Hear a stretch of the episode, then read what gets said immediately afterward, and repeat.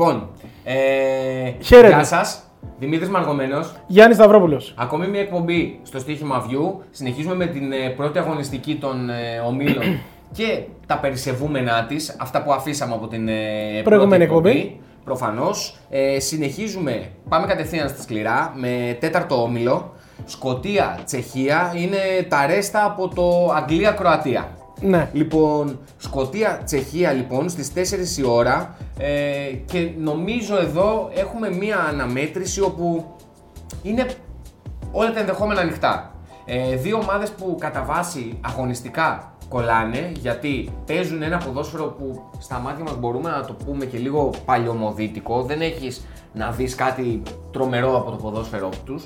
Ε, έτσι λοιπόν, ε, βλέποντας και οι δύο την ευκαιρία να επιβληθούν στον αντίπαλό τους και να προχωρήσουν, ε, θεωρώ πως θα δούμε ένα παιχνίδι το οποίο θα έχει αρκετό πάθος, αρκετή ενέργεια και αν μη τι άλλο και οι δύο ομάδες θα μείνουν στα δικά τους αγωνιστικά στάνταρ. Δηλαδή δεν θα χρειαστεί να αλλάξουν στυλ παιχνιδιού. Το μάτς γίνεται στη γλασκοβη και αν κανείς ε, θεωρεί τους Τσέχους ε, ελαφρώς φαβορή, νομίζω ότι αυτό εξισορροπείται. Ναι, επειδή θα είναι η έδρα Ακριβώς. τέτοια η οποία λες ότι θα βοηθήσει έστω και αυτό το λίγο. Μμμ.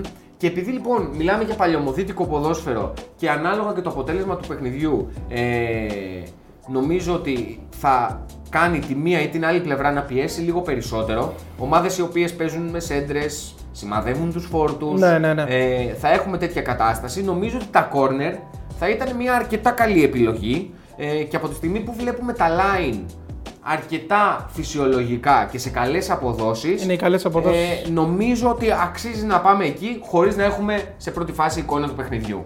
Ε, πάμε λοιπόν με την επιλογή over 9,5 corner από τη στιγμή που τη βλέπουμε σε μια απόδοση που ξεπερνά το 2 συγκεκριμένα είναι στο 2,05. Πολύ καλή απόδοση. Πολύ καλή απόδοση, Έτσι. νομίζω. Μένουμε λοιπόν στη Δευτέρα όμως. Πάμε στον πέμπτο όμιλο πλέον. Εκεί όπου έχουμε έναν όμιλο που μπορεί να γίνει παιχνιδάκι. Ε, Παιχνιδάκι από τη δεύτερη θέση και κάτω. Γιατί η λογική λέει πάντα ότι οι Ισπανοί θα το πάνε τρένο. Από εκεί πέρα όμως έχουμε δεύτερη και τρίτη θέση που διεκδι- διεκδικούν Σουηδία, Σλοβακία και Σουηδία. Λοιπόν, στις 7 η ώρα της Δευτέρας έχουμε τον αγώνα Πολωνία-Σλοβακία. Εδώ λι- οι Πολωνοί για μένα είναι πιο έμπειροι από τους Ναι. Σλοβάκους. Έχουν τους παίκτες που μπορούν να κάνουν διαφορά. Εντάξει, έχουν μπροστά και έναν Λεβαντόφσκι, ο οποίος όλοι ξέρουμε το τι κάνει μέσα στο γήπεδο. Μου κάνει λίγο εντύπωση η μεγάλη απόδοση στον Άσο. Ναι. Εδώ θα πάω σε σημείο συνήθως το αποφεύγω η αλήθεια είναι τα σημεία, αλλά στη συγκεκριμένη αναμέτρηση νομίζω έχω φαβορή, στο δικό μου το μυαλό τουλάχιστον, και θα στηρίξω τους Πολωνούς γιατί τους βρίσκουμε σε μια απόδοση 1,86. ναι. Είναι, δεν- είναι λίγο νομίζω υψηλή απόδοση. Γιατί η Σλοβάκη δεν είναι καμία ομάδα να πεις ότι η- έχει, είναι καμία ομάδα φόβητρο. Έτσι ούτε τη Όχι. βάζω στην ίδια κατηγορία με τους Πολωνούς. Όχι και το στάτους του παιχνιδιού για τους Πολωνούς είναι το must win παιχνίδι. Το του must ομίλου. win γιατί άμα θέλουν να πάνε στη δεύτερη θέση που έτσι λέει η λογική, ε, ναι, άμα δεν κερδίζεις Σλοβάκους δεν πας για τίποτα. Έτσι δεν είναι. Οπότε άσος 1,86 και γεια σας. Λοιπόν, ε, πάμε τώρα σε ένα παιχνίδι το οποίο έχει μπλέξει αρκετά. Θα διεξαχθεί στην Σεβίλη ανάμεσα στην Ισπανία και την ε, Σουηδία. Η Ισπανία τα έχει μπλέξει γιατί έχει πέσει θύμα του κορονοϊού και είναι άγνωστο το πώς θα παραταχθεί σε αυτό το παιχνίδι γιατί γενικότερα οι παίκτες της ε, παίρνουν συνεχώς από τεστ και είναι σε μια άβολη κατάσταση. Ναι, έχουν προβλήματα λόγω κορονοϊού. Ναι, νομίζω είναι μια κατάσταση η οποία ήξεραν όλοι ότι θα αντιμετωπισουν τόσο οι ομάδες όσο και οι διοργανωτές. Οπότε εκεί λίγο κάπου ξεσαλάζουν και οι ισορροπίες σε κάτι τέτοιου αγώνες. Αν και εδώ πέρα η Ισπανία νομίζω ότι παραμένει το φαβορή παρά τα προβλήματα που έχει γιατί έχει ένα, ένα ρόστερ ε, καλό, ένα ρόστερ γεμάτο. Στην άμυνα λίγο χωλαίνει, γιατί έμεινε και εκτός και ο Σέρχιο Ράμος, όπου για κα, κατά πολλούς θεωρείται κορυφαίος Ισπανός αμυντικός αυτή τη στιγμή. Βασικά Για εδώ, εδώ και χρόνια. Πώς; Και εμένα, και Α, εμένα. και για τον Γιάννη. Και για τον Γιάννη. Είμαι από τους λοιπόν, πολλούς. έτσι, είναι μέσα στους πολλούς. Έτσι πάει. Με, τον- με τον όχλο πάει και ο Γιάννης. Τι Ναι, άλλο. ναι, ναι. Λοιπόν, πάμε λοιπόν με τη λογική. Χαχα, τι λέω. Το γελάκι μου. Καταγωνικό. Πάμε λοιπόν στη λογική ότι η Ισπανία είναι το φαβορή του αγώνα.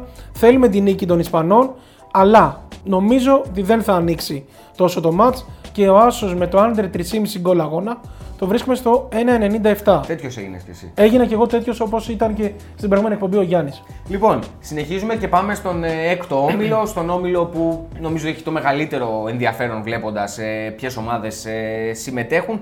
Ξεκινάμε με το Πορτογαλία-Ουγγαρία, το οποίο θα διεξαχθεί στη, στην ε, Βουδαπέστη την Τρίτη στις ε, 7. Ε, και εδώ έχουμε ένα παιχνίδι όπου υπάρχει μεγάλο φαβορή και εδώ υπάρχει το outsider που έχει την ε, στήριξη της ε, έδρας, οπότε λίγος πολύ τα πράγματα μπερδεύονται.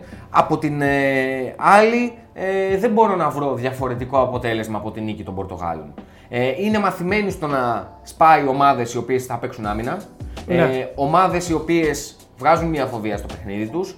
Ε, βέβαια οι Ούγγροι θα ψάξουν με τις αντεπιθέσεις να ευνηδιάσουν, αλλά θεωρώ πάρα πολύ σημαντικό το κομμάτι της εμπειρίας εδώ για την ομάδα του Σάντος, που είναι πραγματικότητα να πούμε το ότι κόντρα στους Ούγγρους κανένας από τους συμμετέχοντες αυτού του ομίλου δεν έχει το παραμικρό περιθώριο να χάσει βαθμού. Να έχει απώλεια, Ίσα βέβαια, ίσα ναι, ναι. κυνηγάει το να τους βάλει και περισσότερα Αυτό για, πήγα να σου πω. για ισοβαθμίες. Λοιπόν, ε, πάμε στο διπλό ε, σε πρώτη φάση με under 3,5.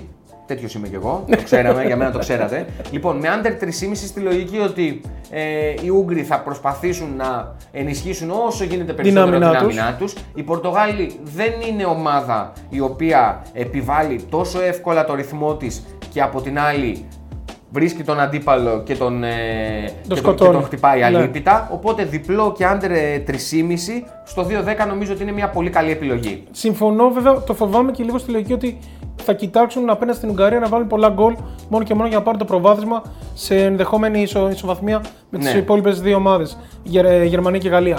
Αλλά συμφωνώ σε αυτό που λες ότι η Πορτογάλη δεν είναι ομάδα που θα πιάσει τον αντίπαλο και θα τον πνιξει Θα βάλει το 1-2 γκολ και μετά από εκεί πέρα θέλει να είναι απλά ο κυρίαρχος του αγώνα. Ναι, ναι, ναι. Ακριβώς. Να συνεχίσει το παιχνίδι να είναι κοντά στο ρυθμό της. Αυτό. Λοιπόν, και φινάλε πρώτης αγωνιστικής και φινάλε πρώτης αγωνιστικής στον ε, έκτο όμιλο με το μεγάλο ντέρμπι Γαλλία-Γερμανία στις 10 η ώρα στο Μόναχο την ε, Τρίτη. Ένα μάτς το οποίο με μπέρδεψε. Με μπέρδεψε λόγω της ε, κατάστασης με τον Καρύμ Μετζεμά. Ναι. Ε, έχασε, μεγάλο, έχασε ένα μεγάλο όπλο στην επίθεσή, της- στην επίθεσή της η Γαλλία γιατί ο Μπενζεμά επέστρεψε στην Εθνική Γαλλίας. Όλοι έλεγαν ότι το βλέπουν για πολλά πράγματα σε αυτό το Euro. Η αλήθεια είναι όμως ότι ο τραυματισμός του με, στο φιλικό που έγινε έχει μπερδέψει λίγο τα πράγματα και κανείς δεν ξέρει τι θα γίνει. Λοιπόν, Και έτσι, έτσι συγγνώμη κιόλας, ε, με την απουσία του Μπενζεμά ενισχύονται οι υπόλοιποι ποδοσφαιριστές. Ενισχύονται εννοείται οι υπόλοιποι ποδοσφαιριστές. Εγώ θεωρώ ότι. Επιθετικά, για έτσι, το, ε, για αυτό το εννοούμε. ρόστερ της Γαλλίας ε, δεν είναι πλήγμα το ότι λείπει ο Μπενζεμά. Γιατί ήταν ένας ποδοσφαιριστής Ναι. που, οι- που οι Γάλλοι δεν τον είχαν στη μηχανή τους. Δηλαδή ήταν σαν μεταγραφή. Μαζί σου, αλλά είναι, Μόνο μηχα- και μόνο γι' αυτό. αλλά δηλαδή. είναι μηχανή των γκολ. Εννοείται, εννοείται. Απλά θέλω να πω ότι ξέρει η ομάδα πώς να συμπεριφερθεί και χωρίς τον Μπενζεμά. Μην Σίγουρα, πω και σίγουρα, καλύτερα. σίγουρα. Ξέρει πώς να συμπεριφερθεί χωρίς τον Μπενζεμά. Ναι, Εννοείται όχι, αν πως και τον δεν ήθελε. έχουμε δει Εννοείται αν πως μπερδεύει τον τα πράγματα ή ήθελε. όχι, αλλά ναι. Λοιπόν, ε, όπως και να έχει, εγώ θεωρώ φαβόρη τους Γάλλους. Ε, το μάτσο όμως γίνεται στο μοναχο Ε, και για την ε, Γερμανία είναι τεράστιο το challenge να μπει με θετικό αποτέλεσμα στην Μέσα στο διοργάνωση. γήπεδο της. Ε, σε μια διοργάνωση όπου μπαίνουν οι Γερμανοί και για να πάρουν το αίμα τους πίσω από το στραπάτι στο προηγούμενο Μουντιάλ και για να αποδείξουν ότι η ανανέωση που γίνεται έχει αποτελέσματα. Είναι για καλό. Είναι για καλό ακριβώς. Λοιπόν, εγώ θα κάνω αλλαγή γιατί στην αρχή έβλεπα τον Άσο. Έβλεπα τον Άσο της Γαλλίας.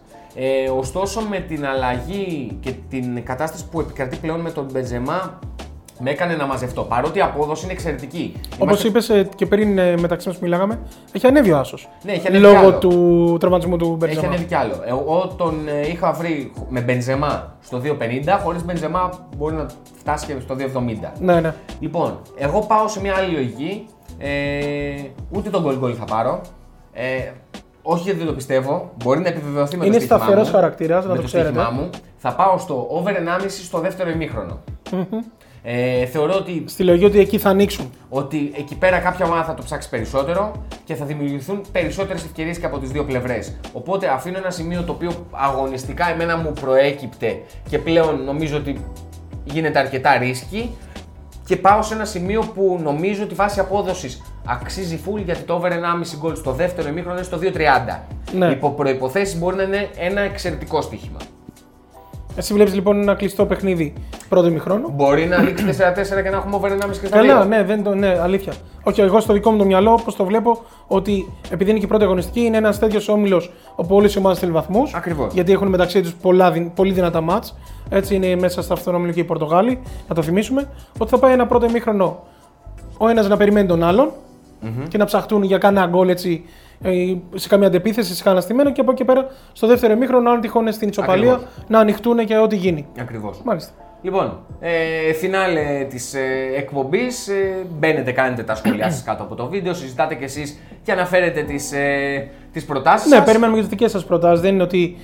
Έτσι κι αλλιώς αν έχουμε και διάλογο με τον κόσμο. Όποιος προτείνει, εμείς μπαίνουμε από κάτω, του λέμε όχι αυτό που προτείναμε εμείς θα παίξει, τελείω η ιστορία. Ε, ναι, πάντα κάπως έτσι γίνεται. Κάπως έτσι γίνεται. λοιπόν, και κάπου εδώ φτάσαμε στο τέλος. Οπότε θα τα πούμε στη συνέχεια με την ε, δεύτερη αγωνιστική. Γεια χαρά σε όλους. Ευχαριστούμε πολύ.